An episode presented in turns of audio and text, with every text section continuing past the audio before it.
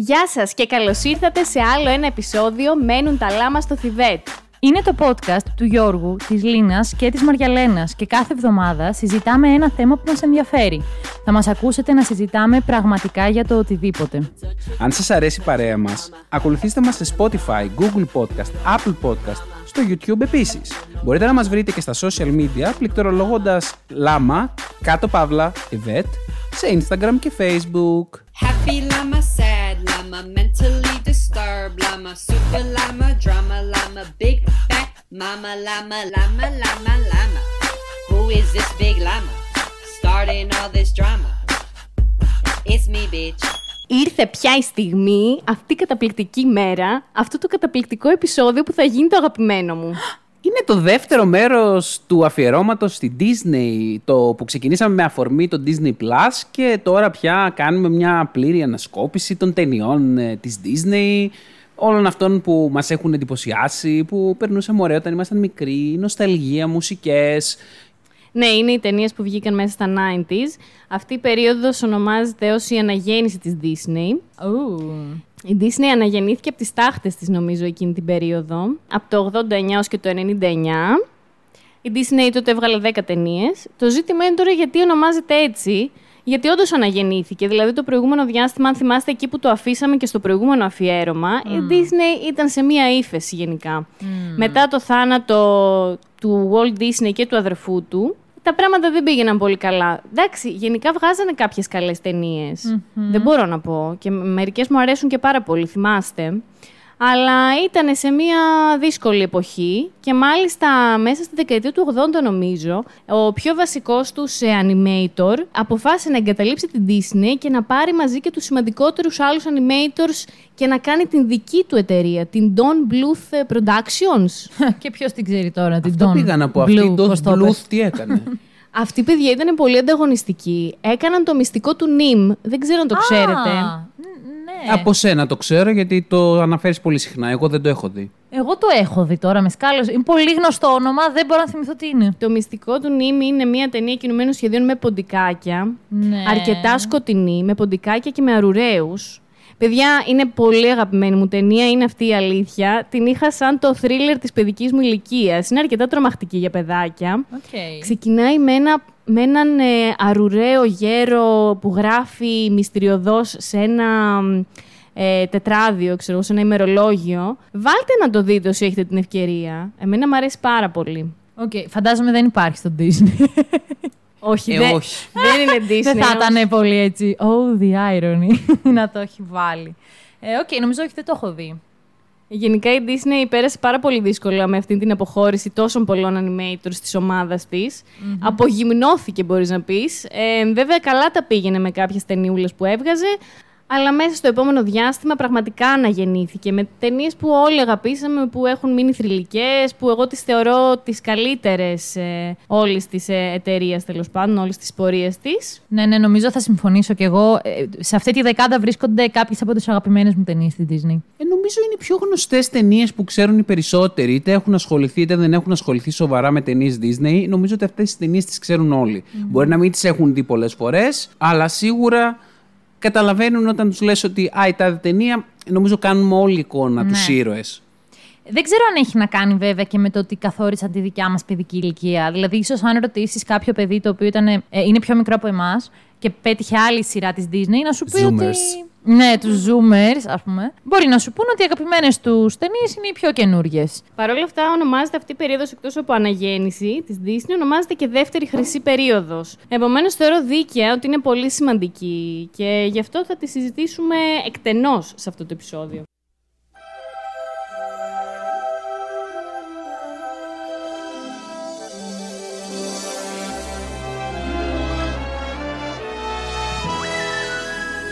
Λοιπόν, θα κάνω μια εισαγωγή σε αυτή την περίοδο της Disney. Καταρχάς, σε αυτή τη φάση θα δούμε ιστορίες από όλο τον κόσμο, ήρωες με διαφορετικά χρώματα δέρματος. Έτσι, θα δούμε ιστορίες από Αμερική, Ευρώπη, Αφρική, Ασία, Αυστραλία, τα παντα Ανοίγεται δηλαδή πολύ η Disney εδώ πέρα. Ναι, ναι, ναι. Ε, δίνει πάρα πολύ έμφαση σε ανάλυση χαρακτήρων και των κακών χαρακτήρων πολύ. Ναι, το, μπορώ να το δω αυτό. Που Ναι, λες. ναι, θα το δούμε και αναλυτικά σε κάθε ταινία. Έχουμε κυρίως πολύ δυνατούς γυναικείους χαρακτήρες, σε Ναι. σύγκριση δηλαδή με παλιές ε, πριγκίπισσες της Disney που θεωρούνται θύματα πάρα πολύ απλά. Ναι, ναι, ναι. Ε, είναι λίγο μονοδιάστατες οι πιο παλιές ηρωίδες, π.χ. χιονάτης στα Χτωπούτα. Ενώ τώρα βλέπουμε πολύ μεγάλη ανάλυση μ, σε αυτό το κομματι Να πω εδώ, να πω το παραπονό μου, ρε παιδιά, Ναι, ναι. ότι έχουν κατε- κατηγορηθεί πάρα πολύ όλες αυτές οι ηρωίδες. Έχουν καταρχάς μπει κάτω από αυτή την ομπρέλα το οι πριγκίπισσες της Disney, ναι. που το θεωρώ ότι είναι τελείως μαρκετίστικο, εξυπηρετεί δηλαδή άλλα πράγματα. Αλλά η δημιουργή τους, η δημιουργία αυτών των ταινιών και αυτών των χαρακτήρων της δεκαετίας του 90, Ναι. εμ, πραγματικά έδωσαν πάρα πολύ...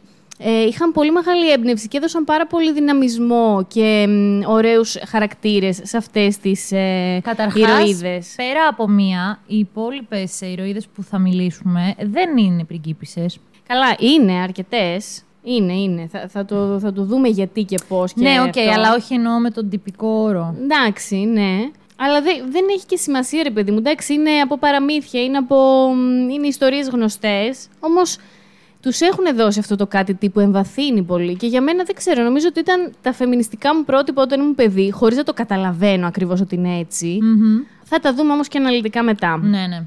Επίσης, ταινίες είναι musical. Ναι, η Disney το έχει Αυτό είναι πάντως. πολύ καλό.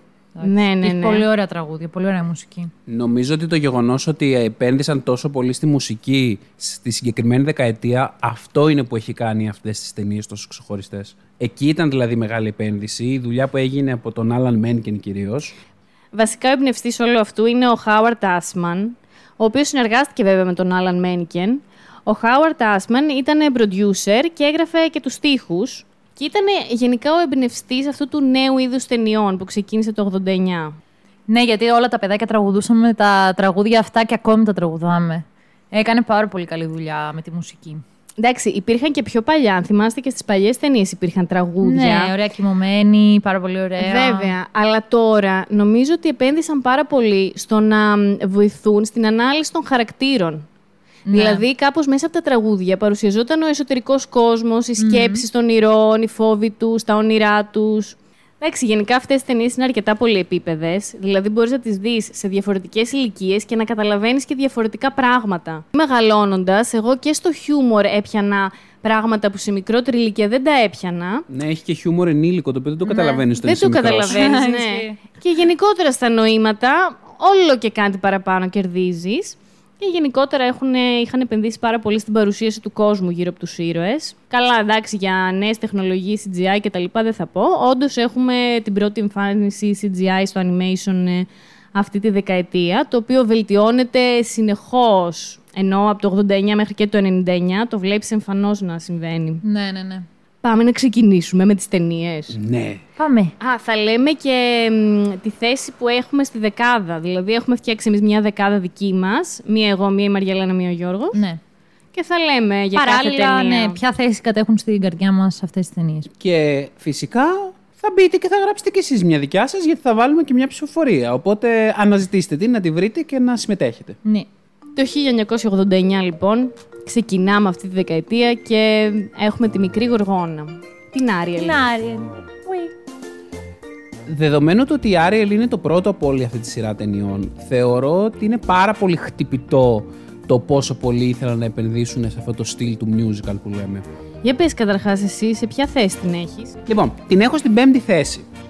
Α, ψηλά! Ναι, εγώ τη θεωρώ, θεωρώ, ότι, θεωρώ ότι έχει πάρα πολύ ωραία τραγούδια. Η ιστορία, δηλαδή η επιθυμία της κοπέλας η οποία ερωτεύεται και όχι μόνο γιατί ερωτεύεται, αλλά γενικότερα γιατί είναι αξιοπερίεργη για έναν διαφορετικό κόσμο και θέλει να γνωρίσει έναν άλλο κόσμο και να ξεφύγει από τα σταθερά ε, με τον μπομπά της και τις αδερφές της και τα άλλα, τέλος πάντων, τα γνωστά της και θέλει να βγει παρά έξω στον κόσμο. Είναι ένα μοτίβο το οποίο είναι πάρα πολύ ωραίο και ενδιαφέρον και νομίζω ότι η μικρή Γοργόνα χάνει λίγο συχνά στην. μ, Πώς να το πω, Σύγκριση. όχι στη σύγκριση ακριβώς, χάνει γενικά στο pop culture, να το πω έτσι, γιατί ο κόσμος την έχει στο μυαλό του πάρα πολύ κοριτσιστική, του τύπου η Γοργονίτσα, η μικρή και είναι και, είναι και ο τίτλος δηλαδή που είναι η μικρή Γοργόνα. Εντάξει, είναι μία πριγκίψα της Disney. Ναι, όχι, είναι μια πολύ κλασική πριγκίπισσα Αυτή της ήταν Disney. πριγκίπισσα. όταν- Και έφαγε και πολύ hate όσον αφορά αυτό που έλεγες Λίνα, ότι α, δες, ας πούμε, αλλάζει αυτό που είναι για έναν άντρα. Από γοργόνα θέλει να γίνει άνθρωπος, γίνεται κάτι άλλο που είναι τελείως παράφραση. Ναι, γιατί ίσα αλλά- ίσα που βρίσκει τον εαυτό της θεωρητικά. Ακριβώς. Αυτό που είπα Ε, προλίγο, ότι ναι, δεν όχι. είναι μόνο αυτό. Ναι. Τέλος πάντων, ναι, άμα κάνεις μια πολύ φτωχή μετάφραση στα πράγματα, μπορείς εύκολα να αλλοιώσεις τη χρειά τους. Εγώ την έχω στο 7 όμως. Παρότι γοργόνα και ε, παρά τη λατρεία μου για τις γοργόνες, δεν είναι στην, είναι στην 7η θέση για μένα. Ε, δεν είναι. Όχι λόγω του ότι δεν μου άρεσε πολύ, όσο το ότι μου αρέσαν πιο πολύ όλες οι άλλες. Ναι. Ήταν δύσκολη η Θα κατάταξη για μένα. συμφωνήσω και εγώ. Και για μένα ήταν πολύ δύσκολη. Ναι. Βασικά τις περισσότερες θα ήθελα να τις βάλω στο νούμερο 1. Ναι. Στην καρδιά μου είναι στο νούμερο 1 οι περισσότερες. συμφωνώ. Αλλά όντως τη μικρή γοργόνα την έχω και εγώ στο νούμερο 7. Ναι. Τι ωραία. Ε, έχει Ναι. πολύ δίκιο ο Γιώργος Δρεγαμότο και εγώ στεναχωριέμαι που έχει κατηγορηθεί τόσο πολύ η Άριελ. Ενώ ότι βλέπουμε να μ, μάχεται απέναντι στην προκατάληψη ουσιαστικά της φυλής της των γοργονών προς τους ανθρώπους που όλοι τους θεωρούν κακούς. Εντάξει, έχουν τα Έχουν δίκαια απόλυτο τους. δίκιο σε όλα όσα λένε. Έχουν τα δίκαια τους οι Ε, ξεκάθαρα, γοργόνοι. αλλά Ναι, είναι ναι. και τόσο τολμηρή. Δηλαδή, είναι, είναι άφοβη. Ε, αγγίζει τα αντικείμενα των ανθρώπων, χτενίζεται με το πυρούνι, τους επεξεργάζεται, παρότι Το τις τσατσαροχτένι. έχουν... Ναι. Τσατσαροχτένι. Παρότι τις έχουν πει ότι είναι επικίνδυνη, ό,τι, ό,τι, αυτή δεν την νοιάζει. Είναι πολύ γενναία η Άριελ. Up where they walk, up where they run, up where they stay all day in the sun, wandering free. Wish I could be part of that world. Έχει το όνειρό της τέλος πάντων. Έχει φτιάξει μια ολόκληρη σπηλιά με αντικείμενα αυτά τα ανθρώπινα. Ναι, ναι, Που είναι ναι. πάρα πολύ ωραία. Εγώ νομίζω περισσότερο έχει η Άριελ ε, είναι διδακτική ως προς τους γονείς. Γιατί ο πατέρας, ρε παιδιά, δεν συμμερίζεται καθόλου τις επιθυμίες και τα όνειρα της κόρης. Ναι. Μένει στη δική του τη μυσαλλοδοξία. Και... Τη φούσκα, να πούμε, Ναι, μιας τη- που είναι τη στη φούσκα, θάλασσα. Βεβαίως. Και σε κάποια φάση, αντί να ακούσει το παιδί του και να το κατανοήσει, καταστρέφει όλα τα αγαπημένα αντικείμενα της Άριελ και ουσιαστικά τη στρέφει προς την κακιά μάγισσα Ούρσουλα. Ναι, ναι, ναι, ναι, ναι, ναι. Ισχύει. Η οποία κακιά μάγισσα Ούρσουλα, ε, εμένα προσωπικά είναι από τις λιγότερο αγαπημένες κακές μου. Και εγώ γι' αυτό. Ναι.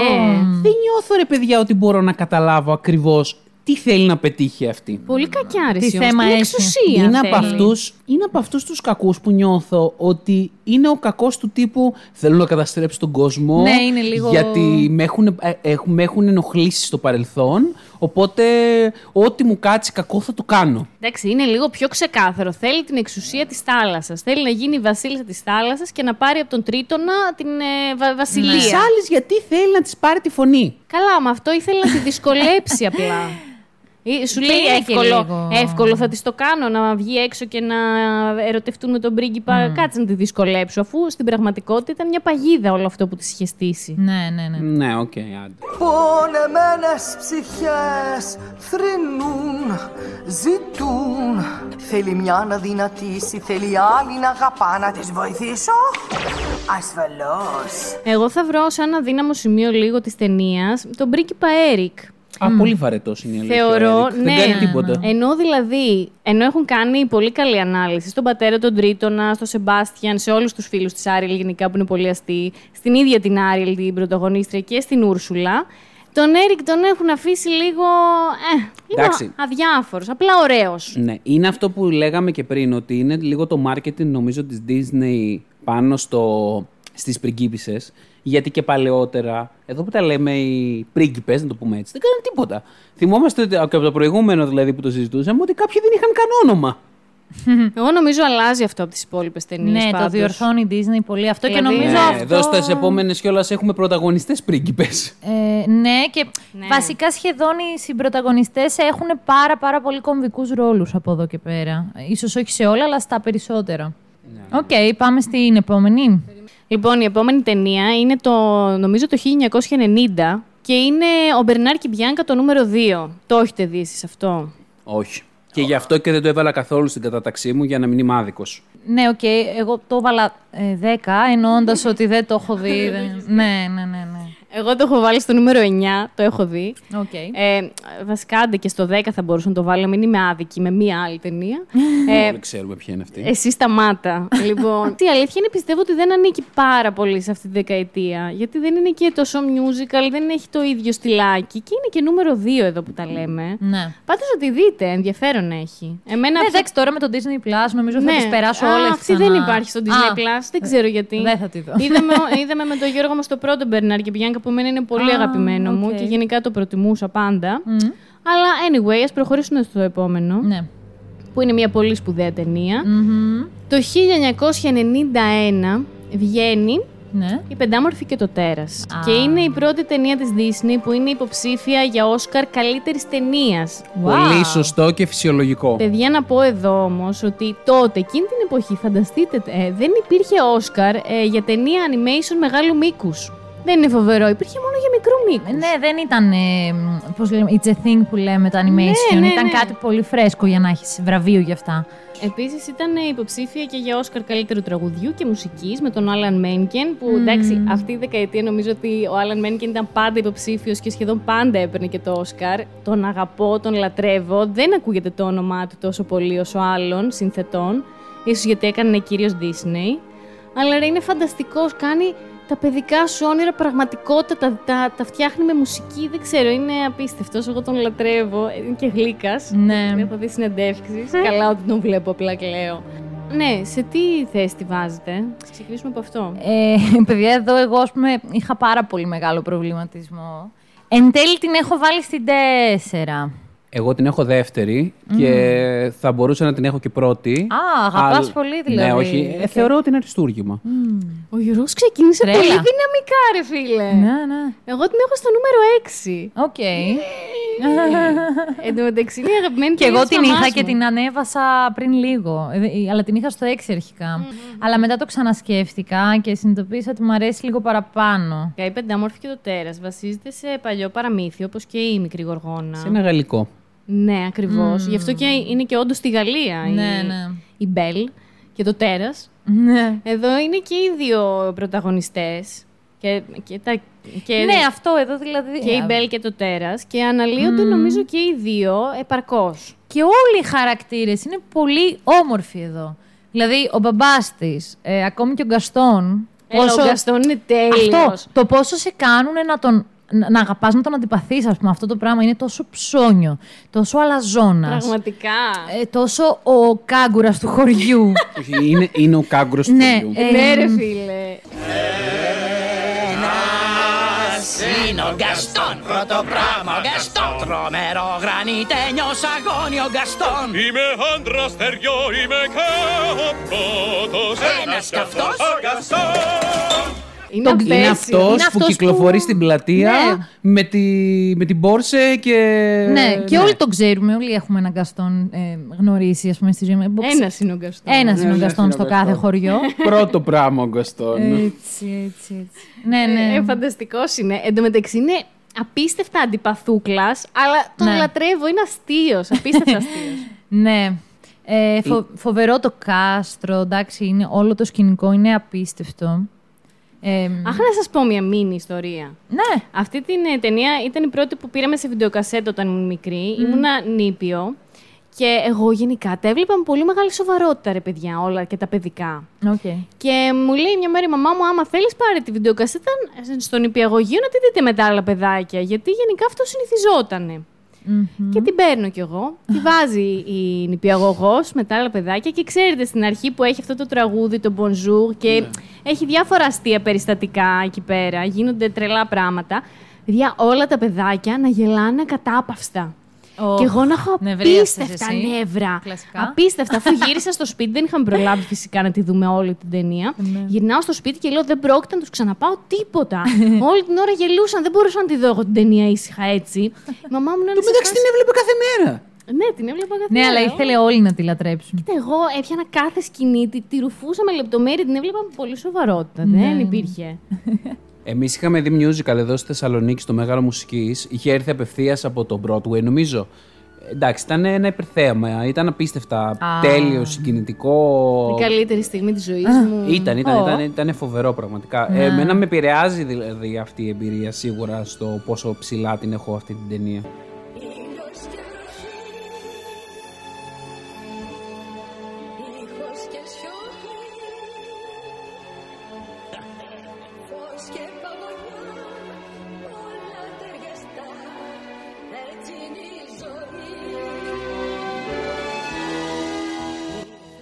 Πεντάμορφη και το Τέρας έχει κατηγορηθεί λίγο για την ιστορία της. Ναι. Και όντως κρύβει μια Σύνδρομο. σκοτεινή ιστορία από πίσω. Ναι, ναι. το σύνδρομο της Στοκχόλμης. Και τέτοια, ναι. Και τέτοια. Γενικά οι, οι επαρχές αυτού του παραμυθιού είναι αρκετά σκοτεινές. Ναι, ναι, ναι. Αλλά εγώ θα πω ότι η Μπέλ δεν παρουσιάζεται καθόλου σαν θύμα, άμα το σκεφτείτε. Όχι, εκείνη άλλαξε Όχι, το χαρακτήρα ναι, του, του απαγωγέα. Δεν άλλαξε εκείνος το χαρακτήρα της. απαγωγέα, μην το Απαγωγέας είναι. Δεν ήταν ακριβώς έτσι. Βασικά δεν την απήγαγε. τε- Κάνανε, κάνανε, μια, Φυλάκισε. κάνανε μια συμφωνία. Απλά θέλω να πω ότι και αρχικά με τον Γκαστόν η αλληλεπίδραση, αν θυμάστε, η Μπέλ, απίστευτη στην ομπαρία με τον Γκαστόν, Γενικά. Της έκανε πρόταση γάμου και αυτή τον κοιτούσε με μισό μάτι, Ναι, τον ναι, ναι. έδιωξε. Καλά, αυτός της έλεγε για τα κουτσούβελα που θέλει να Έτσι κάνουν. που ήταν ο Γκαστόν, τι ήθελε κιόλας, δεν καταλαβαίνω τι νόμιζε ότι ήταν.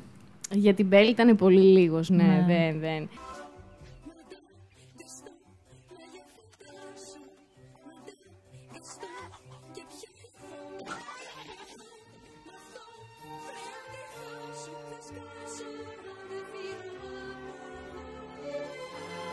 Και πάλι έχει από μόνη της όνειρα να φύγει από το χωριό και από την, ε, τη ζωή που έχει εκεί πέρα, την πολύ έτσι, προκαθορισμένη και συμβατική. Ναι, ναι, είναι έξυπνη, ε, είναι μηχανικός, βοηθάει τον μπαμπά της σε πράγματα, στηρίζει την οικογένειά της. Και εντάξει, μωρέ, η αλήθεια είναι ότι μ, ε, έχει κάποιες σκοτεινές πτυχές όταν το βλέπεις ως ενήλικας, αλλά νομίζω ότι ο- σαν παιδί, με την παιδική ματιά, επειδή ακριβώς μας δείχνει και την ιστορία του τέρατος και δενόμαστε λίγο και με αυτόν, καταλαβαίνουμε ότι έχει περάσει πολλά και είναι μια πονεμένη ψυχή. Δεν σε αφήνει δηλαδή με έναν απαγωγέα που κατά τα άλλα στον δείχνει να είναι ένας σκληρός και αδυσόπιτος ε, δολοφόνος. Ναι, η αλήθεια είναι ότι Εμ, η Disney παρουσιάζει πολύ τις ευαισθησίες α, του. Ναι, αντιλαμβάνεσαι το ξαφνικό δέσιμο που υπάρχει και ίσα ίσα που κι εσύ σαν παιδί αποζητάς η Μπέλ να καταφέρει να μαλακώσει την καρδιά του. Γιατί εν τέλει το νόημα ποιο είναι, ότι η αγάπη νικάει και είναι πιο δυνατή από όλα, ρε παιδί μου. Και ότι πρέπει να είμαστε ανοιχτοί σε αυτήν. Εντάξει, δεν ξέρω. Ίσως, ίσως όμως παρουσιάζει μια τοξική σχέση. Δεν ξέρω. Εγώ νομίζω ότι απλά η Μπέλ ήταν για τη μεγάλη ζωή. Ε, ναι, Μπήκε εδώ τώρα. που τα λέμε. Έμεινε μερικές εβδομάδες στο κάστρο. Σου λέει εδώ είναι. Έλα, μωρέ. Και εγώ θα έμενα. Πιο κολοχώρη τώρα εκεί πέρα με τον Είχε κάστρο και και τους μια άλλους βιβλιοθήκη. χωριάτε. Δεν το παρουσιάζεις έτσι. Είχε κι και μια εσύ. βιβλιοθήκη, τρία στρέμματα. Εντάξει. Ναι, εντάξει. Βέβαια το ξέρετε και αυτό που λένε ότι όχι, ακόμα και αν σου δώσει μια ολόκληρη βιβλιοθήκη δεν σημαίνει κάτι. Γιατί; Δεν σημαίνει ότι μπορείς να το συγχωρέσεις, ας πούμε. Εγώ θα την τον κακή συγχωρούσα. συμπεριφορά. Εμένα μου αρέσει που και οι δύο τέλος πάντων έχουν νεύρα ο ένας με τον άλλον και βλέ, τους βλέπεις να προσπαθούν να κατανοήσουν ο ένας τον άλλον, να, να καταλάβουν τι συμβαίνει. Δηλαδή και η Μπέλ και στη σχέση της και την αλληλεπίδρασή της με το τέρας, εμένα δεν μου φαίνεται ότι παρουσιάζεται ως θύμα. Όταν αυτός της βάζει τις φωνές, του βάζει και αυτή τις φωνές, δεν του μιλάει, ε, του κλείνει ναι, την ναι. πόρτα στα μούτρα. Καλέ, ποτέ δεν ήταν θύμα. Ναι, αυτό, αυτό λέω, ότι είναι ίσα ίσα πολύ δυναμικός χαρακτήρας. Ε, μάλιστα, δεν υπακούει τις εντολές του που τη έχει πει να μην πάει ποτέ στη δυτική πτέρυγα, που είναι η δική, το δικό του μέρος που έχει το τριαντάφυλλο, αν θυμάστε. Ναι. Και αυτή, επειδή είναι περίεργη, πηγαίνει τελικά. Και βρίσκει τον τριαντάφυλλο και γίνεται ο χαμός, βέβαια. Ναι, ναι, ναι. Και του σώζει και τη ζωή. Επίσης το, ναι, επίσης το τέρας είναι σε πολύ κακή ψυχολογική κατάσταση λόγω του ότι ο χρόνος του τελειώνει και συνεχώς αντιμετωπίζει το γεγονός ότι θα μείνει για πάντα ένα δύσμορφο πλάσμα. Εντάξει, ε, οκ. Νομίζω ότι ρε παιδί μου είναι και μια υπερβολή να του ρίξεις το βάρος του συνδρόμου της Στοκχόλμης. Ας του δώσουμε το εν τέτοιο ότι έχει μια σκοτεινή πλευρά. Έχει προβλήματα και το τέρας. Τι να πουν και οι άλλοι υπηρέτες που είχαν γίνει αντικείμενα; Καλά, ναι. Ναι, ρε φίλε, η μάγισσα πόσο άδικη. Δηλαδή, για ποιο λόγο να τιμωρήσει για την κακή Τους συμπεριφορά του, του πρίγκιπα, να τιμωρήσει όλο το κάστρο και τους υπηρέτες; Γιατί Πραγματικά. φταίγαν αυτοί οι καημενούλιδες; Ισχύει. Για πάμε στο επόμενο. Ωραίο είναι και το επόμενο. Το 92 βγαίνει ο Αλαντίν και το μαγικό λιχνάρι. Πάρα πολύ καλό. Πολύ πρωτότυπο Πάρα πολύ θα καλό, πω. Αλαντίν. Ε, Πείτε ε, πού τον έχετε στη λίστα τον Αλαντίν; Τρίτο. Κοντά είμαι εγώ. Εγώ τον έχω τέταρτο. Εγώ, παιδιά, όχι. δεν, ε, ίσως δεν έχει τύχει να είχα εγώ τόσο τριβή με τον Αλαντίν, ε, αλλά τον έχω 8ο. Εγώ θεωρώ ότι ο Αλαντίν είναι ίσως από τις λίγες ταινίες της Disney που πραγματικά έχει μόνο τέλειους πρωταγωνιστές. Είναι το χαζοκακομαθημένο που στην αρχή είναι λιγάκι έτσι μαγκάκι και θέλει να κάνει την ατιμία και να προσπαθήσει να χωθεί με πονηριά με την πριγκίψα κτλ. Και σταδιακά, καθώς ε, ερωτεύεται, αρχίζει σιγά σιγά και γίνεται λίγο πιο έτσι, πώς να το πω, ουσιαστικός. Εντάξει, εγώ έχω διαφορετική άποψη για τον Αλαντίν. Ε, κακομαθημένο δεν μου φαίνεται σε καμία περίπτωση. Ίσα ίσα είναι ένας πολύ φτωχός τυπάκος με καλή καρδιά. Ναι, μεν, ας πούμε, ξεκινάει να κλέβει το ψωμί, αλλά κάνει ολόκληρο αγώνα εντωμεταξύ για να το κρατήσει αυτό το ψωμί και να το φάει με τον αμπού. Και όταν βλέπει τα δύο φτωχά παιδάκια, απλά τους το δίνει, ρε παιδί μου. Και τους υπερασπίζεται και μπροστά στον πλούσιο πρίγκιπα που έρχεται να επισκεφθεί την πριγκίπισσα. Ε, Δηλαδή είναι πολύ υπέρ του, του δικαίου. Είναι πολύ γλυκό παιδί ο Αλαντίν. Ναι, αλυτάκος είναι. Αλυτάκος με την καλή έννοια Και όμως. έχει, ναι, και έχει αυτή την οτροπία των ανθρώπων που έχουν μεγαλώσει δύσκολα. Της, έχει αυτό το χάπι της επιβίωσης. Το... Ναι, αυτό ναι, σίγουρα. Ναι, είμαι και λίγο ατιμούτσικος για Αλλά- να επιβιώσω. Κάνω και λίγες έτσι. Αλλά είναι χαρακτήρας διαμάντη. Καλό, ωραίος, καλός, Έτσι, καλός. έτσι το καλός, λέει. καλός, ναι, καλός. ναι, ναι. Και επίσης την Γιασμίν την ερωτεύεται εξ αρχής. Παρότι. Ναι, είναι έρωτας με την πρώτη ματιά. Εντάξει, με την πρώτη ματιά. Ε, μα- βασικά, εμένα μου φαίνεται το πιο ερωτικό ζευγάρι ο Αλαντίν και η Γιασμίν, παιδιά. Μήπως έτσι, επειδή είναι όλο το σκηνικό πολύ ερωτικό. Ανατολίτικο, Ναι, έτσι. ναι. Μπορεί, δεν ξέρω. Κοίτα, αυτό που μου αρέσει είναι η Γιασμίν από την άλλη μεριά επίσης αναλύεται πολύ καλά στην ταινία. Ε, πολύ καταπιεσμένη από τη θέση της. Είναι μια πριγκίπισσα. Της φέρνει συνέχεια ο πατέρας της πρίγκιπες να τους παντρευτεί και αυτή δεν θέλει και τους διώχνει. Και εν τέλει αποφασίζει να το σκάσει από το παλάτι. Καλά, είναι άσχετη από τον έξω κόσμο. Τελικά γνωρίζονται με τον Αλαντίν με πολύ αστείο τρόπο και καταλήγουν ε, στο σπιτάκι του, όπου τους βλέπεις να μιλάνε και οι δύο για τα προβλήματά τους ξεχωριστά, αυτήν για την καταπίεση που νιώθεις στο σπίτι, αυτός για τη φτώχεια που τον δέρνει, αλλά να συνεννοούνται, δηλαδή βρίσκουν το, το κοινό ότι και οι δύο τελικά είναι καταπιεσμένοι, είτε φτωχοί είτε πλούσια, είναι καταπιεσμένοι. Και είναι, όχι, είναι πολύ ωραία η χημεία τους. Να σου δείξω μπορώ έναν άγνωστο κόσμο έναν κόσμο που μόνο στα όνειρά σου έχεις δει Ό,τι θέλεις μπορώ Φτάνει να είμαστε δυο μας σε χαλί μαγικό και να πετάξουμε μαζί γλυκιά ζωή. Το Τζίνι. Εμένα το Τζίνι ήταν το αγαπημένο μου. Το Τζίνι, ξέρετε κιόλας, είναι Ρόμπι Williams η φωνή στα αγγλικά. Α, έλα.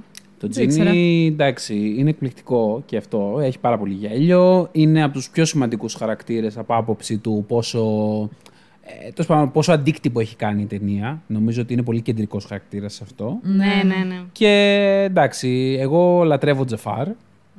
Ναι, ρε, Είναι εσύ, ο φοβερός ο Τζαφάρ. Τζαφάρ.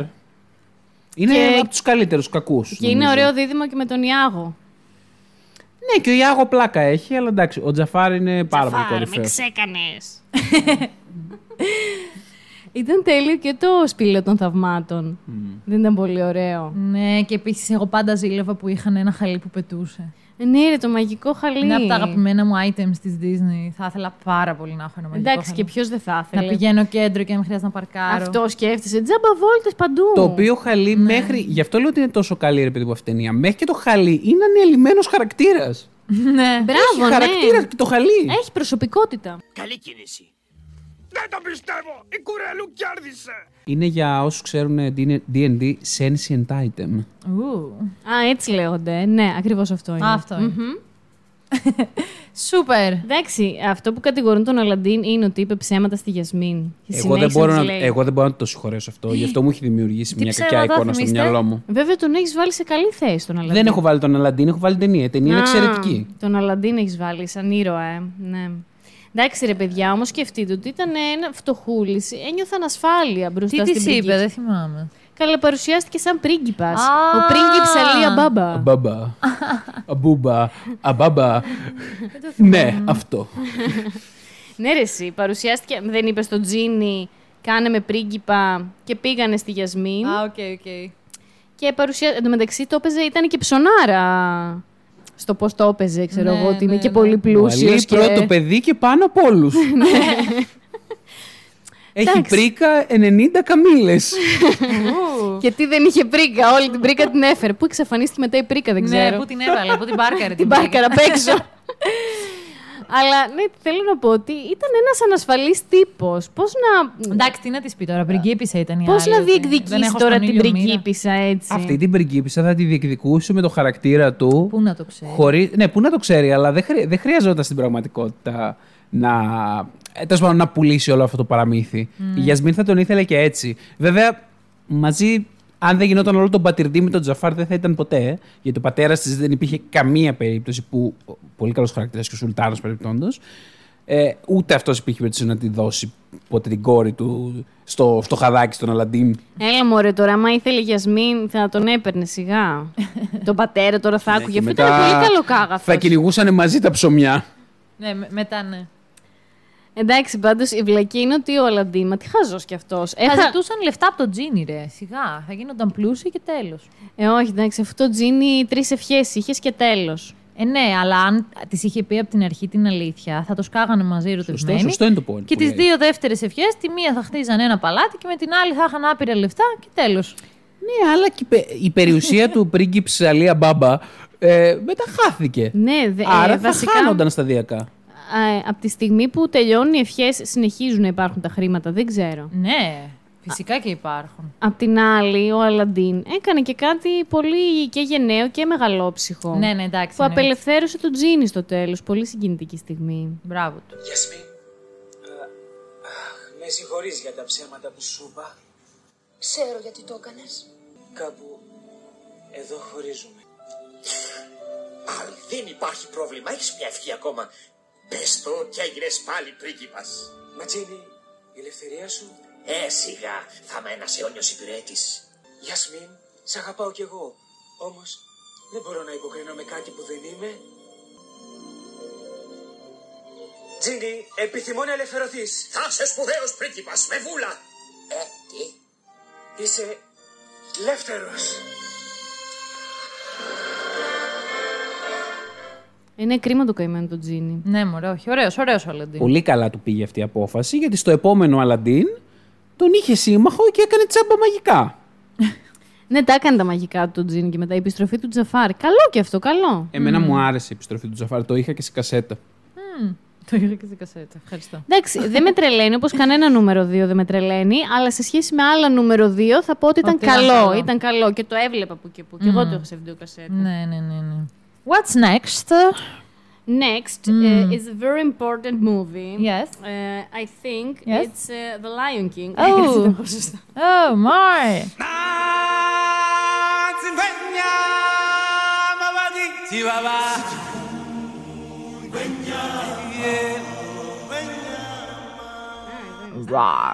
Το 94, 1994 βγαίνει το The Lion King και νομίζω τα πράγματα σοβαρεύουν πολύ. Εδώ δεν έχουμε Alan Menken αυτή τη χρονιά. Ναι, αλλά οι τύποι είχαν πάρει τόσο απόφαση που πήραν τον Hans Zimmer να κάνει μουσική Αλλάζουν μαζί με εδώ τον τα Elton John. πράγματα. Εντάξει, σοβάρεψαν πάρα πολύ τα πράγματα. Hakuna Matata. Και νομίζω ότι το αποτέλεσμα είναι αυτό που πρέπει. Και άμα θέλετε να ξέρετε, είχαν προτείνει πρώτα στο Σάμπα να κάνουν τα τραγούδια και τη Όχι, μουσική. καλύτερα. Πραγματικά βλακεία μου Τι φαίνεται. άμπα θα βγαίνουν να λένε Waterloo. Ναι, δεν ξέρω, δεν ξέρω. Όχι, ευτυχώς, ευτυχώς. Εντάξει. Εντάξει, Καλά πήγε. είναι σπουδαία ταινία. Σπουδαία ταινία. Είναι η καλύτερη ταινία. Είναι η καλύτερη Άρα ταινία, την ρε έχετε παιδιά. στο ένα. Ναι, ξεκάθαρα. Εγώ δεν την έχω στο ένα. δεν εγώ την, την έχω, έχω. για προσωπικούς λόγους, δεν την έχω στο ένα για συναισθηματικούς προσωπικούς μου λόγους, αλλά θεωρώ ότι είναι η καλύτερη ταινία της Disney, ναι. Εγώ την έχω στο νούμερο 2, όπως καταλάβατε. Μαριαλένα. Εγώ στο 5. Την έχεις στο 5, ε; Ναι. Τι στο καλό έχεις βάλει; Ε, είμαι πολύ πιο δεμένη με τις άλλες ταινίες. Μ' αρέσουν πολύ. Ναι, εντάξει. Ε, δεν ξέρω, ρε παιδιά. Είναι... Είναι, Και το Lion King μ' αρέσει. είναι αλλά- έπος αυτή η ταινία, έπος. Ναι, δηλαδή το ξαναλέω ότι τώρα στην Disney βάζω μια κατάταξη η οποία για μένα δεν, όλες είναι top. Δεν, Καλά, ναι. ε, το λατρεύω και το Lion King. Είναι φοβερό. Ε, Νομίζω ότι το έπος είναι η σωστότερη λέξη που το χαρακτηρίζει. Είναι, είναι νομίζω η μόνη ταινία της Disney που είναι τόσο επική. Και εντάξει, του αξίζει γιατί το θέμα ε, βοηθάει λίγο για να είσαι επικός. Λιοντάρια, σαβάνα, ε, γίνονται πάρα πολλά πράγματα. Βασιλιάς της ζούγκλας, όχι της ζούγκλας, της σαβάνας βέβαια, αλλά Ρε τέλος παιδιά, πάντων. μα έχει τόση σοφία αυτή η Ναι, ταινία. ναι, ναι. Ε, μιλάει για τη ζωή, για τον κύκλο της ζωής, για την θέση που έχουμε σαν κρίκος αυτής της αλυσίδας. Λέω ίσως τα λόγια του Μουφάσα που είναι από μόνο τους φοβερά συγκινητικά. Ναι. Όλα τα πλάσματα συνυπάρχουν σε μια νεύθραυστη ισορροπία. Ένας βασιλιάς πρέπει να την κατανοεί και να σέβεται όλα τα πλάσματα, από το ταπεινό μυρμήγκι ως την ζωηρή αντιλόπη. Μα δεν την τρώμε την αντιλόπη. Ναι, σύμπα, αλλά με μια διαφορά. Μετά θάνατον το σώμα γίνεται χορτάρι και η αντιλόπη τρώει χορτάρι. Λοιπόν, είσαι ένας κρίκος στην αλυσίδα αυτής της ζωής. Καταρχάς ξεκινάει πολύ επικά. Με το Ατσουβένια. Ναι, είναι όλο αυτό. με- Είναι πολύ. Μ, Ε, Πώς το λένε, σου σηκώνει τη τρίχα, ρε παιδί μου. Είναι, κοιτάζω. Ναι, ναι, ναι. Σου σηκώνει τη τρίχα σχεδόν σε όλη την ταινία. Δεν υπάρχει. Είναι ένα δηλαδή. τσίλνες, ναι. Ε, εντάξει, τα λόγια του Μουφάσα είναι υπέροχα. Εμένα γενικά τα είχα στη ζωή μου πάντα κάπως. Μμμ. Επίσης ο Σκάρ, τι να πω, είναι απίστευτα κακός. Είναι πολύ κακός. Ε, ρε παιδιά, δηλαδή αυτή η ταινία έχει φόνο μπροστά στα μάτια σου. Ναι, ναι. Μπροστά στα μάτια σου, τα αθώα μάτια σου, βλέπεις ο Σκάρ, ο αδερφός, να σκοτώνει τον Μουφάσα, που για σένα είναι ε, ο αντιπρόσωπος της δύναμης και της ε, δικαιοσύνης και της φωτεινότητας Ναι, και, και, ναι, και ναι. όλα αυτά. Γιατί έτσι όταν τα έκανε η Disney, ο Μάρτιν ακόμα δεν είχε γράψει το Game of Thrones. Ήταν σοκ. Εγώ θυμάμαι ότι οι γονείς μου κλαίγανε όταν Ω. ε, στο θάνατο του Μουφάσα. Όλοι κλαίνε στο, κλαίγαμε. θάλαμο- στο θάνατο του Μουφάσα. Μα είναι τόσο δραματικό γεγονός, ρε παιδιά. Δεν γίνεται να το προσπεράσει αυτό το πράγμα. Και, Και γενικά, πώς, ο, οι Ιένες πόσο κακές ήταν. Ε, είχαν και λίγο πλάκα. Οι Ιένε ήταν για το χιουμοριστικό του Αηδιαστικές, πράγματος. Γιατί ήταν όλα έτσι, τα άλλα ε. ήταν πολύ δραματικά. Οι Ιένες, οι Ιένες όπως και ο Τιμόν Και και, ο ο Τιμόν και ο Πούμπα, Πούμπα, ναι. ήταν τα comic reliefs γιατί όλη η άλλη ιστορία ήταν πάρα πολύ σοβαρή. Ναι, ναι, ναι. ναι. Βασικά είναι τρομακτικό το σχέδιο του Σκάρ, το πώς το έφτιαξε όλο, ώστε να κατηγορήσει, να νιώσει μάλλον ένοχος, Ένοχος. ο, μ, Και να φύγει, ναι. ο Σύμπα. Ναι, ναι. Ε, το καημένο δηλαδή δεν μπόρεσε να... Εγώ σκέφτομαι ότι πόσο σε παύση έβαλε όλη του τη ζωή, αφήνοντας τις ενοχές και τις κακές αναμνήσεις στην άκρη και ζώντας μια άλλη ζωή, Ναι, ναι. μένοντας εκτός, ας πούμε, αυτού του, του κρίκου της αλυσίδας που τους ένωνε όλους. Δεν ξέρω, είναι τόσο τραγικό.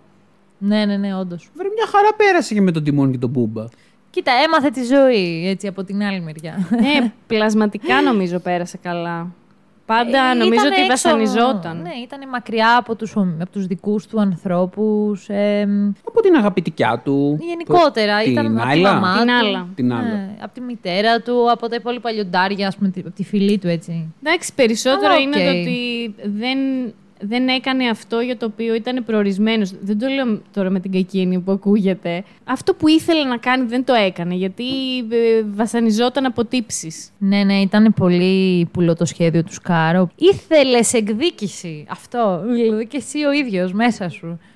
Ήθελες να, να γυρίσει ο Σύμπα και να του ρίξει ένα χέρι ξύλο του Σκάρ για αυτό που έκανε. Ναι, απλά ο Σύμπα ήταν πολύ αδύναμος. Ήταν αδ- αδύναμος χαρακτήρας, αλλά τον αγαπάς, ρε παιδί μου, συμμερίζεσαι τον πόνο του. ναι, ναι, ναι. Νομίζω ευτυχώς βρέθηκε η Νάλα ξανά στο δρόμο του και μ, τον βοήθησε πάρα πολύ. Είχα δει ένα βίντεο ψυχολόγου που, μ, ε, που ανέλυε αυτό το διάλογο, το πόσο ρε παιδί μου τον παρακίνησε ουσιαστικά να πάρει την απόφαση ξυπνήσει, ναι, και ναι. να επιστρέψει πίσω. Ναι, του ξύπνησε όντως αναμνήσεις. Και εντάξει, έχει την απίστευτη σκηνή που δεν μπορώ, κλαίω πάντα. Νομίζω κλαίω περισσότερο από ότι με το θάνατο του Μουφάσα, όταν εμφανίζεται το φάντασμα του Μουφάσα. Δεν Ναι. υπάρχει πιο επική σκηνή, παιδιά. Ισχύει. Βρείτε μου πιο επική σκηνή από αυτή. Α, όχι, όχι, είναι. Δηλαδή, πραγματικά. Σύμπα, με ξέχασες. Όχι. Αδύνατον. Ξέχασες ποιος είσαι, άρα ξέχασες και μένα. Κοίτα τον εαυτό σου, Σύμπα. ένα τίποτα και δεν σου αξίζει. Να πάρεις τη δική σου θέση στον κύκλο της ζωής. Δεν γυρνάω πίσω. Δεν είμαι αυτός που ήμουν. Θυμήσου ποιος είσαι. Γίνε ο βασιλιάς. Εσύ το δικαιούσε. Θυμήσου ποιος είσαι. Όχι, πατέρα! Σώσε με! Θυμήσου, Πατέρα! θυμήσου, Σώσε με! θυμήσου.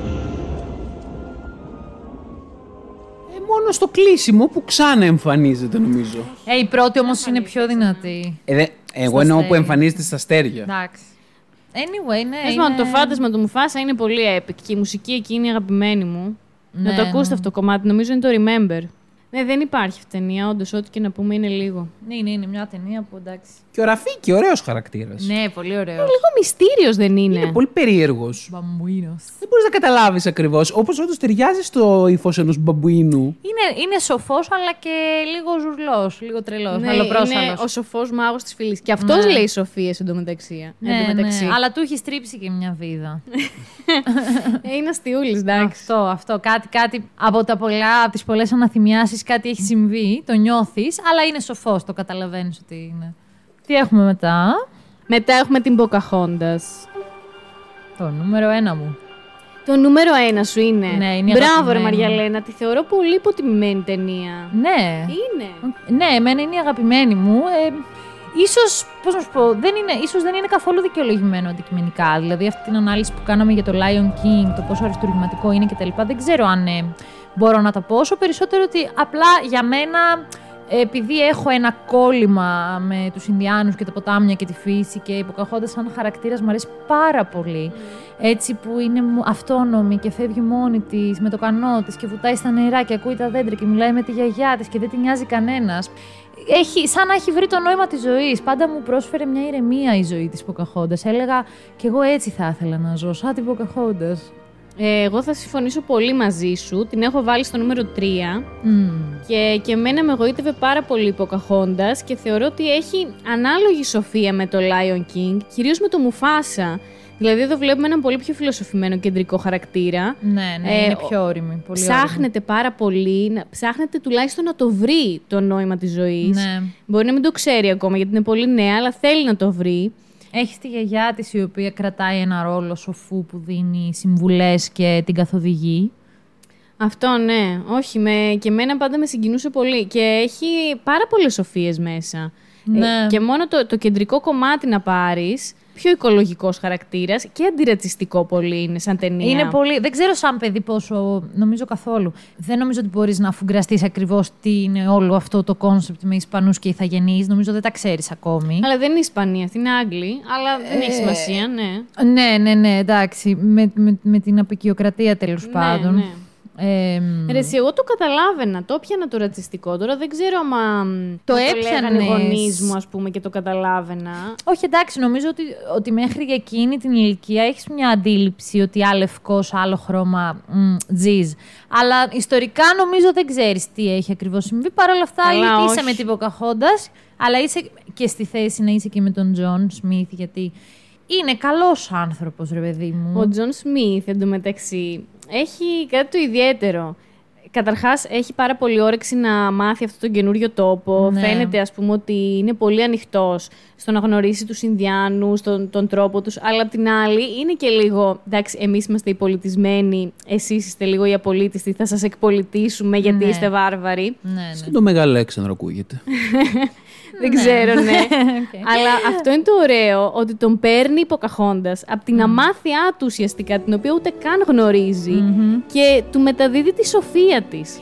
Θαρρείς αυτή τη γη πως την ορίζεις Σαν να ήταν κάτι άψυχο νεκρό Μα κάθε πέτρα ή δέντρο που γνωρίζεις Κρύβει μέσα του ένα πνεύμα ζωντανό.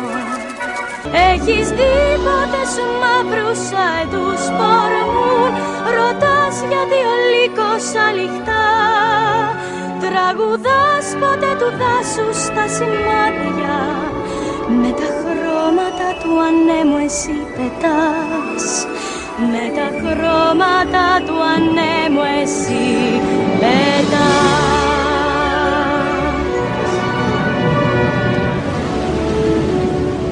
την αλαζονία λίγο των λευκών ότι όλα τα ξέρουμε και θα σας δείξουμε, ενώ τελικά δεν ξέρουμε πολλές φορές που μας πάνε τα τέσσερα και του μαθαίνει ουσιαστικά πράγματα για τη ζωή. Όχι, ναι, δηλαδή είναι μια ταινία που δίνει άλλες ευαισθησίες. Αυτό, μια πρωτοτυπία. Ναι, ωραία αυτά το που- πιάνει, ωραία Ναι. το πιάνει. Ναι. Ο Γιώργος δεν είπε τίποτα για αυτήν την ταινία. Δεν, μάλλον θε- δεν φοβάμαι είναι- σε, ποιο, δεν σε νομίζω. ποιον αριθμό την έχει.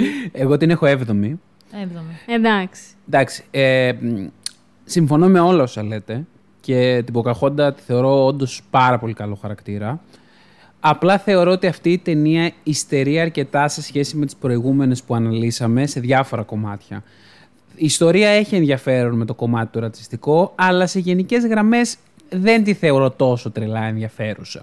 Επίσης ο κακός, ε, οκ, είναι ένας απλά κακός, ε, αυτή την έννοια τη μονοδιάστατη που έχω αναφέρει πολλές φορές. Ο Radcliffe. Ναι, δεν μου Εντάξει. προκαλεί κανένα ενδιαφέρον σαν κακός. Είναι ένας κακός απλά τελεία. Ε, Μουσικές, παρόλο που υπάρχουν ένα-δύο κομμάτια τα οποία είναι αριστουργηματικά, είναι πιο αδιάφορες. Αλήθεια τώρα. Ναι, εγώ Όχι, θεωρώ ρε ότι είναι εσύ. κατώτερο αυτό το soundtrack σε σχέση με άλλα. Βέβαια, σας ξανατονίζω ότι υπάρχουν ένα-δύο κομμάτια τα οποία είναι εξαιρετικά, πάρα πολύ καλά, εξαιρετικά σε φάση top 10. Ναι, ναι. Αυτό. Αλλά την αναγνωρίζω σαν μια πολύ καλή ταινία. Δηλαδή, συμφωνώ ότι είναι μια καλή ταινία. Αν είχαμε μια πολύ μεγαλύτερη λίστα ταινιών, θα την είχα ψηλά. Ε, απλά τώρα αυτές τις ταινίες είναι όλες Ναι, πάρα, είναι όλες πο- είναι πολύ όλες καλές. πάρα πολύ καλές. Γενικά έχει κατηγορηθεί ότι είναι λίγο βαρετή η Pocahontas, που εγώ δεν το βλέπω καθόλου. Κοίτα, εγώ Έχει γι' αυτό- λίγο αργή δράση. Ναι, εγώ γι' αυτό είπα ότι είναι στο νούμερο ένα μου, αλλά το δέχομαι ότι δεν μπαίνει εύκολα στο νούμερο ένα. Δεν ξέρω, δηλαδή θεωρώ ναι. ότι είναι, είναι λίγο προσωπικό. Μ' άγγιξε εμένα συγκεκριμένα πολύ. Ναι, δεν είναι να μπαίνει σου στο νούμερο ταιριάξει, κάτι να, να σου αρέσει Καλά. εσένα στο χαρακτήρα. Προσωπικές είναι οι λίστες που κάνουμε Αυτό. έτσι κι αλλιώς. Ενώ το Lion King το θεωρώ πιο αντικειμενικά αριστουργηματικό. Ναι, εντάξει, οκ. Πάντως η μουσική ρεσί εμένα μου άρεσε πάρα πολύ και έχει και Ινδιάνικα μέσα Ναι, σε ναι, κάποιους και, εμένα, και εμένα μου αρέσει πάρα πολύ. Και δεν ξέρω, είναι αρι- αριστουργηματικά φτιαγμένη, πάλι από Alan Menken. Ε, κάπως νιώθω ότι όντως φυσάει μέσα από τη μελωδία, ότι νιώθεις Αχ, αυτό ναι. τον, τον άνεμο. Τον άνεμο. Μπράβο. Δεν ξέρω, τα νεράτα ή Ναι, οι ναι. ήχοι, έχει και πάρα πολλά ηχητικά έτσι από δάσος. Μπορώ να τα ακούσω. Κρόταλα έτσι παίζουν. Και νομίζω ότι εμένα μου έχει αφήσει από τότε έτσι ένα συνήθειο. Όταν φυσάει το αεράκι και α- ακούς τα φύλλα, νιώθεις ότι. Θες να ανέβεις το βράχο, Ναι. να σε φυσήξει ο αέρας. Ότι κάτι έρχεται, φέρνει νέα, Μα, κάποιος τι ωραίο. ταξιδεύει. Δηλαδή γυρνάς, κοιτάς το αεράκι και είναι σαν κάτι να σου λέει, ρε παιδί μου. Και θες να κάνεις και winkapo. Yeah. Wing up. Wing up. Α, και επίσης είναι ταινία που έχει, δεν είναι, το ζευγάρι δεν μένει μαζί. Μ' άρεσε εμένα αυτό, παιδιά. Όλοι ζουνε, ναι. Απ' και ο τα- καθένας- Παίζει να είναι το αγαπημένο μου τέλος Ναι, ταινία ναι, ναι. τη Disney. Πολλά. Εντάξει, υπάρχει και νούμερο 2. Μην το δείτε. Όχι, όχι. δεν- Αφήστε το καλύτερα. Α ας μείνουμε εκεί Ας στο μείνουμε ότι εκεί. χωρίστηκαν με τον Τζον Σμιθ και. μ, Τέλος. που είναι πολύ ωραίο το τέλος. Η επόμενη ταινία είναι το νούμερο ένα μου, αν το πιστεύετε. Είναι η Παναγία των Παρισίων. Α, α, ναι.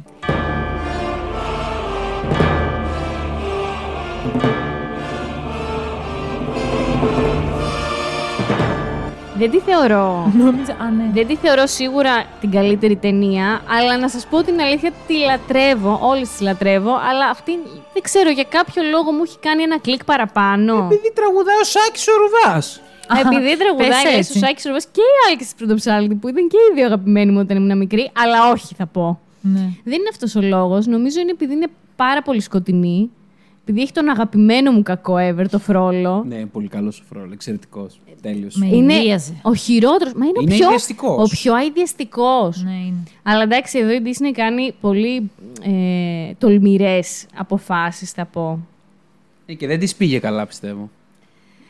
Δεν, Δεν είναι, πήγε, δεν λέει. είναι Έφαγε πολύ hate η Παναγία των Παρισίων. Παντελώς αδικαιολόγητο, γιατί είναι μια πάρα πολύ καλή ταινία. Εγώ την έχω στο 4. Ε, Εγώ την είχα και την άλλαξα τελευταία στιγμή με την πεντάμορφη. Αλλά τώρα πάλι το σκέφτομαι. Νομίζω έφαγε και λίγο hate γιατί άλλαξε λίγο αρκετά την ε, ιστορία του Ουγκό. Α, ε, την οκ. άλλαξε αρκετά, Εντάξει. αλλά εγώ δεν πιστεύω ότι έφαγε hate γι' αυτό το λόγο. Σιγά τώρα πώς είχαν διαβάσει την ιστορία του Ουγκό. Και στην τελική ούτως ή άλλως η Disney και τις ε, ιστορίες των Grimm άλλαξε. Παραμύθια είναι. Δεν νομίζω ότι. Γενικά, μην ξεχνάμε τώρα ότι είναι μια ταινία η οποία απεικονίζει την Εκκλησία σαν ένα κακούτσικο Εγώ νομίζω ίδρυμα. αυτό φταίει. Το οποίο ενοχλεί. Παρόλο που, που διαδραματίζεται στην ουσία όλη η ιστορία γύρω από την Παναγία των Παρισίων την Εκκλησία. Καλά, περίμενε όμως. Έχει δύο κομμάτια. Είναι ένας ιερέας που είναι καλός και Ναι. είναι και ο Φρόλο που είναι ιεροεξεταστής, δηλαδή δικαστής ιερέας. Εντάξει, Υποτίθεται. είναι συνδεδεμένος ξεκάθαρα με την Εκκλησία. Είναι με την Εκκλησία, ναι, αλλά βλέπεις και τις δύο μεριές. Ναι. Παρ' όλα αυτά, εντάξει, μπλέκει λίγο η Εκκλησία, όντως. Επίσης έχει πρωταγωνίστρια μια τσιγκάνα, το οποίο πιστεύω ότι κάποιος ίσως τους χάλασε. Μπορεί. Και είναι φανταστική η Εσμεράλδα, ρε παιδιά. Είναι πανέμορφη. Είναι, ε, πραγματικά δεν χορταίνεις να την κοιτάς. Και για μένα ε, εν- είναι το παιδικό με τα πιο ωραία τραγούδια. Έχει πολύ ωραία τραγούδια. Κάτσε να πω για την Εσμεράλδα. Ε, είναι πολύ επαναστάτρια. Δηλαδή, είναι τόσο φοβερή αυτή η σκηνή Ναι. που το πλήθος εξευτελίζει και βασανίζει τον Κοασιμόδο που είναι τόσο αθώος και καημένος και η Εσμεράλδα σηκώνεται πάνω και λύνει τα σκοινιά με το μαχαίρι της βασικά τα, τα κόβει και Ναι. φέρνει αντίρρηση στο φρόλο που της λέει κατέβα κάτω αμέσως. Εσύ, τσιγκάνα, κατέβα κάτω αμέσως. Μάλιστα, εντυμότατε, αφού ελευθερώσω αυτό τον καημένο. Μη τολμήσεις. Πώς τολμάς να με αγνοείς. Βασανίζετε το αγόρι και φέρεστε αλίπητα στο λαό μου. Μιλάτε για δικαιοσύνη, αλλά είστε πολύ σκληρός με αυτούς που σας έχουν ανάγκη. Πάψε! Όχι! Ναι, είναι ναι. τέλειο, ένα τριχύλα αυτή η σκηνή. Επίσης θα την έλεγα επική ταινία. Είναι, είναι πάρα πολύ ωραία για να μην μιλήσω ε, για τα σχέδια της Παναγίας των Παρισίων, για τα gargoyles ε, μ, που μαζί με τους κεραυνούς δίνουν ένα τόσο ανατριχιαστικό σκηνικό του Παρισιού και μ, με τα στενάκια και τη βροχή που πέφτει. Και είναι, είναι όλο, η αισθητική του είναι πανέμορφη. πανέμορφη. Ο Κουάσιο Γλυκούλης, τι, τι όμορφος χαρακτήρας. Ναι, είναι πολύ γλυκός. Πάρα πολύ. Και τον, τον νιώθεις, ρε παιδί μου. Δε- Βασικά είναι 20 χρόνια φυλακισμένος. Είναι τόσο λυπητερό το πώς Ναι. έχει κάνει, ο- τον έχει κάνει ο Φρόλο να σκέφτεται για τον εαυτό του. Ναι. Ότι είναι ένα τέρας, ότι όλοι θα τον φοβούνται, ότι όλοι θα του φερθούν άσχημα. Εντάξει, σε αυτό ίσως δεν είχε και πάρα πολύ άδικο. Ναι. δεν είχε, όχι. Αλλά δεν θα έπρεπε να κρύβεται, ρε παιδί μου. Εντάξει, ουσιαστικά τον εκμεταλλευόταν και του, του έκανε χάλια την ψυχολογία και την αυτοπεποίθηση. Ναι, δηλαδή, ναι. ένα τέτοιο άτομο θα χρειαζόταν στήριξη κανονικά. Τώρα, τι είναι αυτό που λέμε, πολύ μακριά από αυτό που πραγματικά γινόταν. Ε, ξεκάθαρα. Εδώ καλά-καλά σήμερα και δεν συμβαίνει αυτό. Το πώς ε, η Εσμεράλδα τον πλησιάζει και ε, πραγματικά ε, τον αγαπά.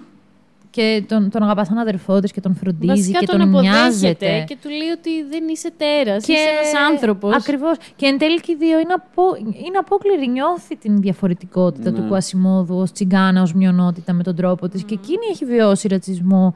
Ε, και μπορεί να τον καταλάβει με τον δικό της τρόπο, παρότι μια πανέμορφη και εθέρια παρουσία. Έχει έναν αστερίσκο βέβαια σε αυτό το σημείο. Το γεγονός ότι τελικά νομίζω ότι πολλοί θα πίστευαν ότι θα υπάρξει κάποιο ειδήλιο μεταξύ της Εσμεράλδα και του Κουασιμόδου. ίσως. Ότι ίσως υπό κάποιες συνθήκες θα έπρεπε να φανεί κάτι τέτοιο. Εδώ που μόνο ζω Δεν τόλπισα να βρω Τον έρωτά μου εγώ ποτέ Σε μια μορφή σαν τη δικιά μου Δεν φτάνει η λάμψη του ουρανού Τελικά η Εσμεράλδα εννοείται πως ερωτεύεται τον όμορφο. Εντάξει, είναι και λίγο το φυσιολογικό, ρε παιδιά, το Όχι, ρεαλιστικό. είναι φυσιολογικό και ρεαλιστικό. Το οποίο εντάξει, ρε παιδί μου, περίμενες σε ένα παραμύθι ίσως να μην το δεις. Αλλά εντάξει. Οκ, αυτό έχει λίγο έναν αστερίσκο μ, που ίσως χαλάει λίγο την, την- την- τον επαναστατικό χαρακτήρα της Εσμεράλδας. Ε, καλά, εντάξει, δεν μπορεί να είναι επαναστάτρια τώρα στο για ποιον θα χτυπήσει η καρδιά της, ρε παιδί μου. Οκ. Στην τελική είναι και η φυσική εξέλιξη, η οποία Ναι, καλεί να, εντάξει. να ξέρεις όλα Είναι αυτά. και όμορφοι άνθρωποι είναι γοητευτικοί. Τι, Τι να να κάνουν. κάνεις. Εντάξει, και ο Φίβος είναι ένας καλός χαρακτήρας. Και Είναι, είναι λίγο βέβαια, ναι. δευτερεύον, αλλά είναι και αυτός θαραλέος και έχει το ρολο του. Δηλαδή, όμως έχουμε μιλήσει πολύ λίγο για το φρόλο. Για τον Φρόλο, τον Για την αγαπημένο ε, σου. ερωτική του επιθυμία να κάνει δική του την Εσμεράλδα και αυτό το εντάξει. βλέπουμε μέσα στην ίδια την ταινία. Είναι φοβερό το πώς η Disney έβαλε, ναι, ναι, ε, ναι. έβαλε την ερωτική επιθυμία μέσα σε έναν δυνάστη, βασικά, ο οποίος με δόλο μόνο και με βία θέλει να κάνει δική του τη μία γυναίκα. Ναι, προσπαθώντας να πιέσει αυτά που πρεσβεύει η Εκκλησία και όλα αυτά στα οποία ας πούμε, πιστεύει. Υποκριτής φουλ. Ναι, το παίζει ότι φοβάται την Παναγία Ναι, και ναι, ναι, την ναι. Εκκλησία και τα λοιπά και την επόμενη στιγμή ψάχνει την Εσμεράλδα για να την κάνει δικιά του ενώ η Εκκλησία το απαγορεύει Ε, παρεπτόντως και άμα ναι. δεν το κάνει θα την κάψει στη φωτιά. Ε, βασικά γι' αυτό τη θεωρεί και μάγισσα. Αυτό, αυτό, Γιατί σου αυτό. λέει, αφού εγώ είμαι τόσο καλός χριστιανός, πώς γίνεται να μου μπαίνουν εμένα τέτοιες ιδέες στο μυαλό για αυτή τη γυναίκα; Άρα αυτή είναι μάγισσα. Νιώθω, τη βλέπω, ο ήλιος στα μαλλιά της δει και χάνω τα μυαλά μου ο λογικός.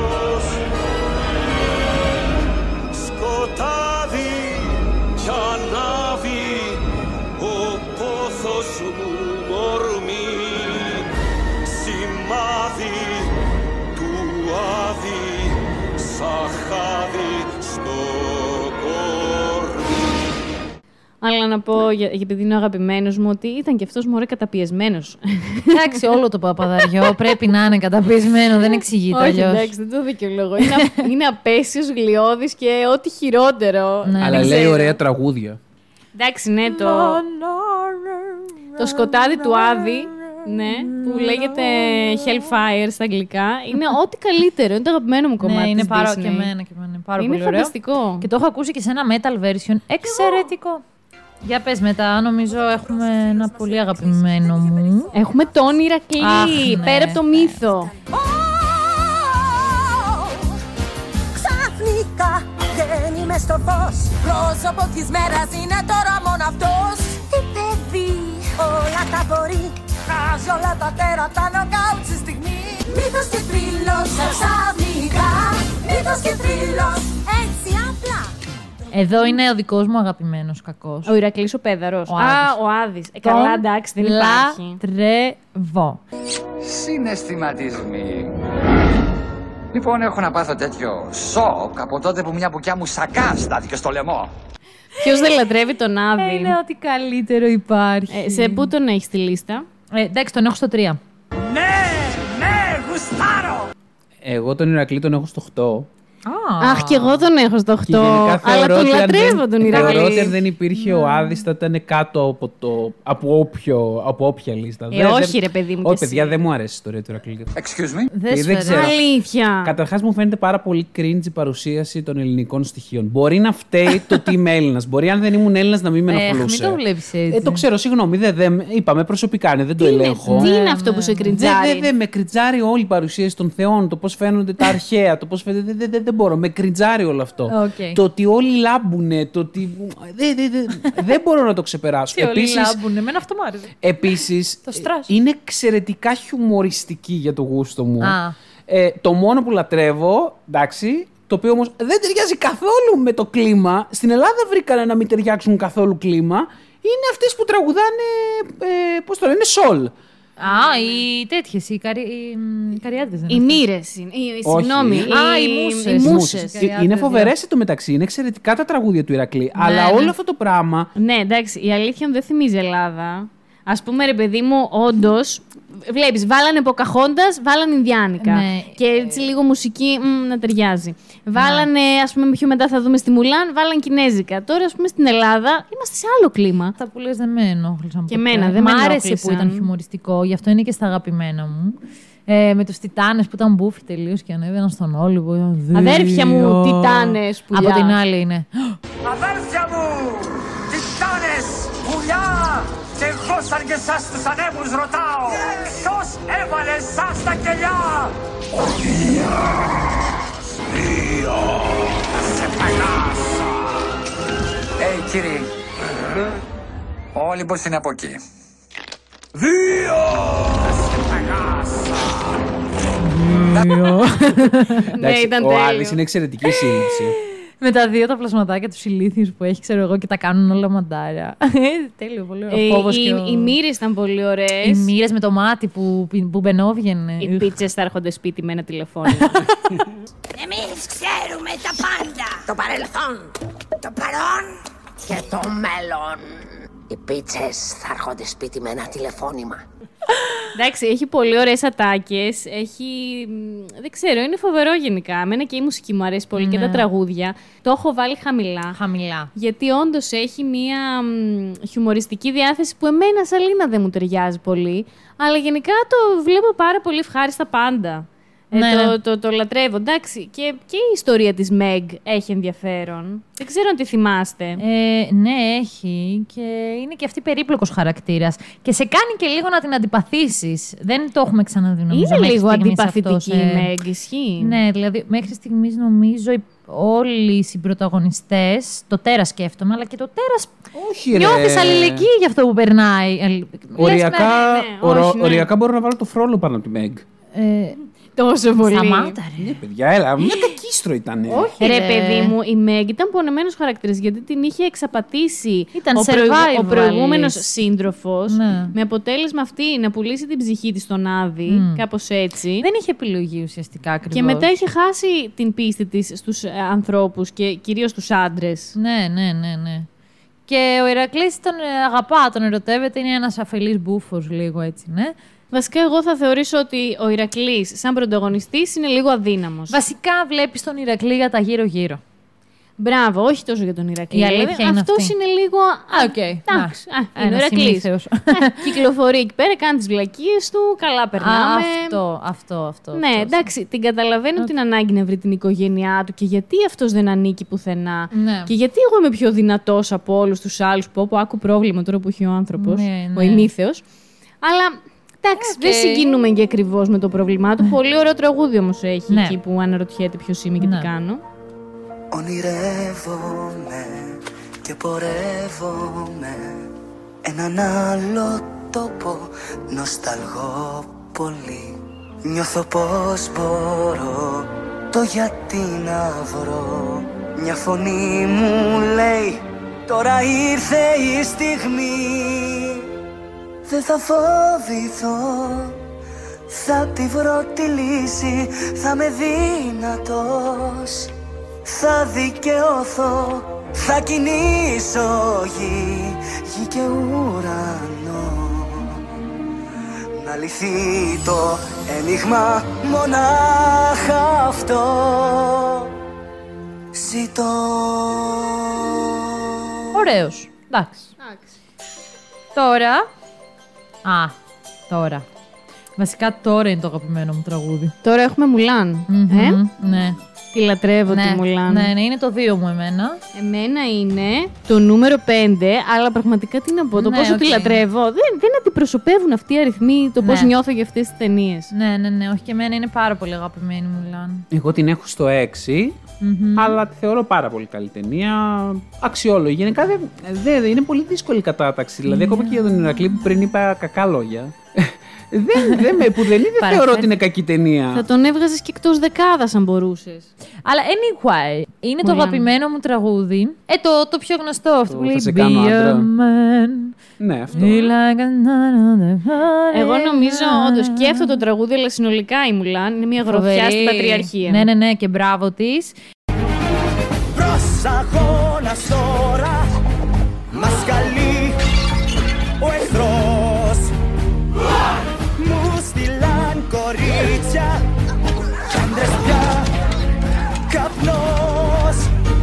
τα χάλια σας ρε τι είναι αυτά.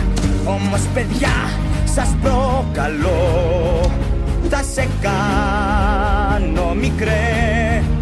Άντρα εγώ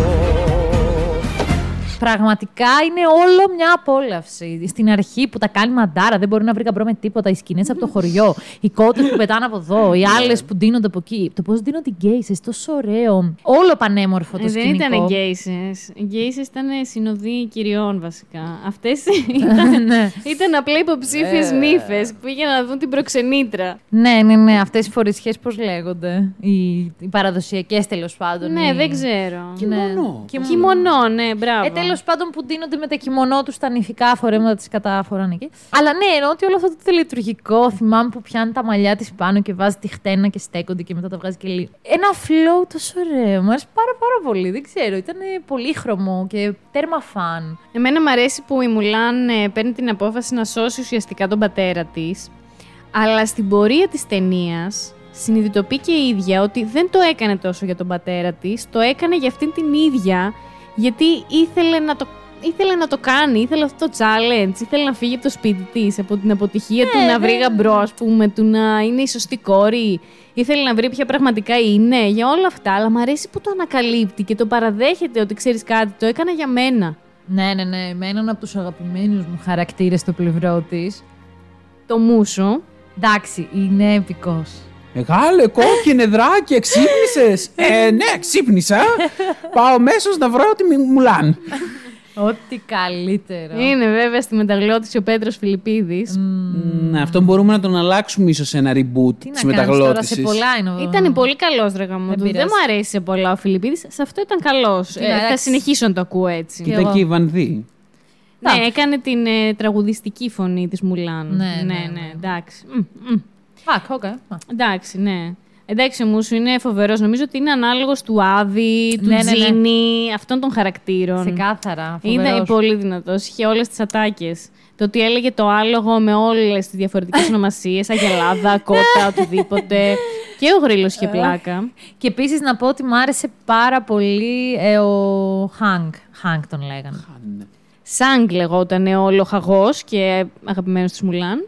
Που, Ναι. πε- που περιπτόντω θυμάστε όταν βγάζει το μπλουζάκι και η Μουλάν είναι σε φάση. Ου.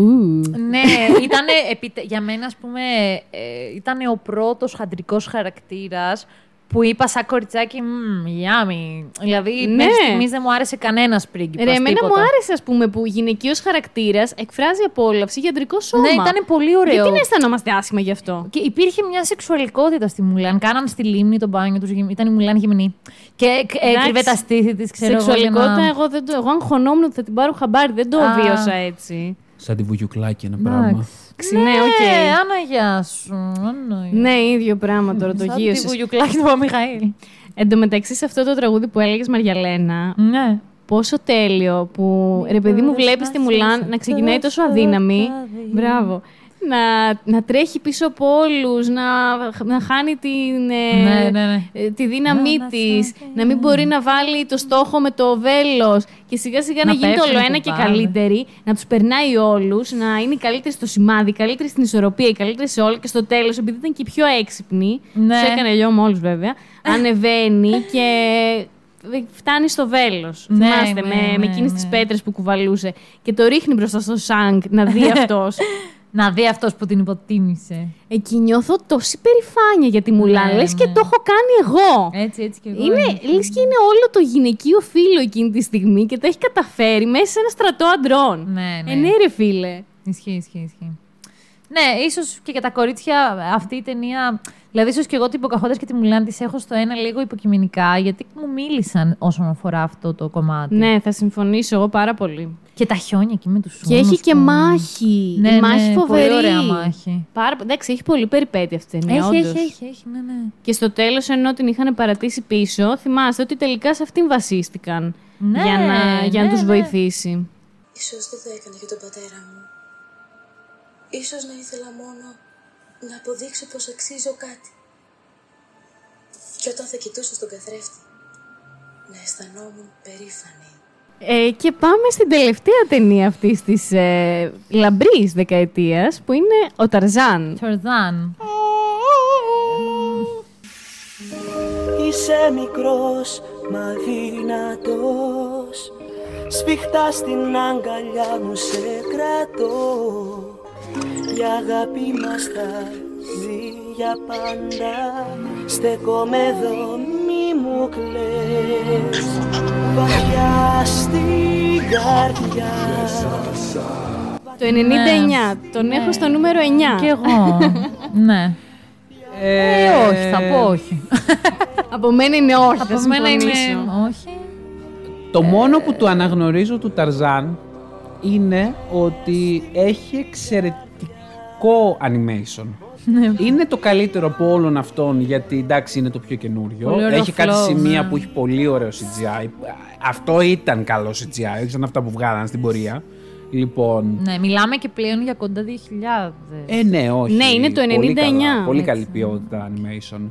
η ιστορία του είναι αρκετά καλή, μωρέ. Απλά εγώ θεωρώ ότι την πάτησε ο Ταρζάν γιατί αλλάξαν αυτό το κλασικό στυλ του musical που λέγαμε με τον Άλαν Μένκεν. Φέραν τον Phil Collins, ο οποίος Phil Collins έκανε στην πορεία και τον αδερφό μου τον Αρκούδο, θα τον αναφέρουμε. Και δεν ξέρω, χάθηκε, έγινε λίγο πιο pop η διάθεση, να το πω... Κοίταξε τα τραγούδια. Ναι. Τα τραγούδια εμένα είναι το μόνο πράγμα που μου αρέσει πολύ στον Ταρζάν. Είναι πολύ ωραία τραγούδια, αλλά. Αλλά τι να λέμε τώρα, ο Phil Collins ήταν η ταφόπλακα Ναι, της ναι. αναγέννησης της Disney.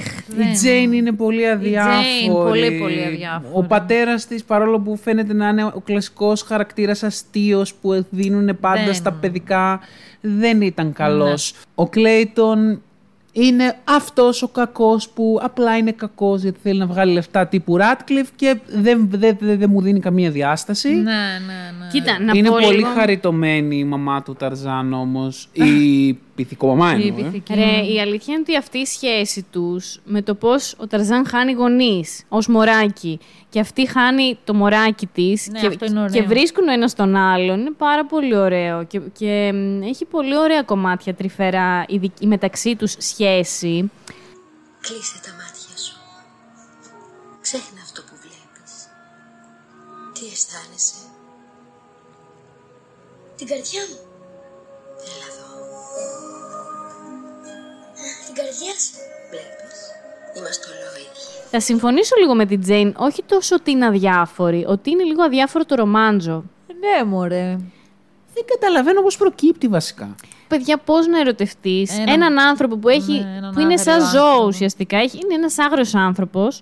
Έχει ζήσει μόνο με γορίλες και άλλα ζωάκια στη ζούγκλα.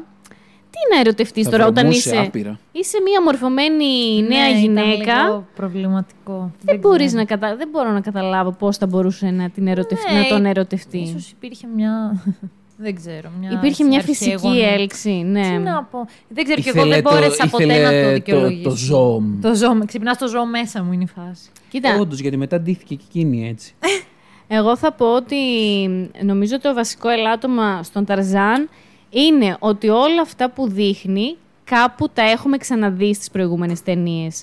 Δηλαδή ο τύπος ο οποίος κάπως σαν να μην ανήκει με τους, με, τα, με τους υπόλοιπους γορίλες, κάπως σαν να πρέπει να προσαρμόζεται ή συνεχώς να αποδεικνύει. Αυτό το έχουμε ξαναδεί. Το είδαμε και στον Ηρακλή, για παράδειγμα, το είδαμε και στη Μουλάν. Ε, να, ας πούμε, ο πατέρας που λέει ο Γιώργος, ο- είναι το στανταράκι, ο αστείος πατέρας. Το έχουμε ξαναδεί. Ναι, ναι, ναι. ναι. Η Τζέιν, ε, κάπως μ, το ρομάντζο αυτό, ναι, είπαμε δεν πείθει. Ο κακός, βέβαια ο κακός έχει ένα χαρακτηριστικό, έχει ένα πολύ άγριο θάνατο. Το θυμάστε; Α, όχι. Κρεμάστηκε. Α, ου.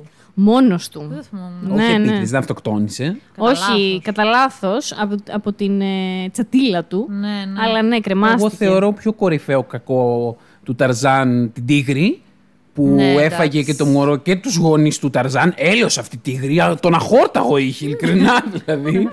Αλήθεια, δεν έχω, δεν έχω μισήσει ελουροειδές στη ζωή μου περισσότερο από αυτή την τίγρη. Εμένα πάντως τώρα με κοιτάει ένα ελουροειδές εδώ πολύ τύπου άιντε τελειώνεται. Εν τω μεταξύ, εν τω μεταξύ, ρε παιδιά, το αστείο είναι ότι τους σκότωνε και δεν τους έτρωγε. Πήγε μετά η Ναι, πυθικίνα ναι, ναι. και οι γονείς ήταν εκεί πέρα. Δεν τους είχε φάει. Ε, τι ήθελε απλά να τους σκοτώσει, μια κακιασμένη τίγρη. Ε, ήταν, ε, ε, νο- μπορεί να τους είχε λίγο φάει, ρε παιδί μου, να τους άφηνε για μετά, δεν ξέρεις.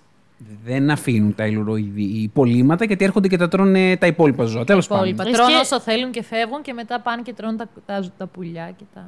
Σκέψου ότι όταν πήγε η γοριλίνα ήταν ακόμα εκεί πέρα το αιλουροειδές. Μμ, εντάξει, τέλος πάντων, προφανώς δεν μπορούσε στην Disney να σου δείξει μισοφαγωμένα πτώματα ανθρώπων. Οκ, boundaries. Ε, κατανοητό, ναι. ναι. Αλλά ναι, νομίζω ότι το Ταρζανούλη σου ήταν. Επίσης, νομίζω ευθύνεται για το ότι για χρόνια δεν φορούσα πέδιλα, γιατί μου έφερε μια αποστροφή για τα δάκτυλα των ποδιών.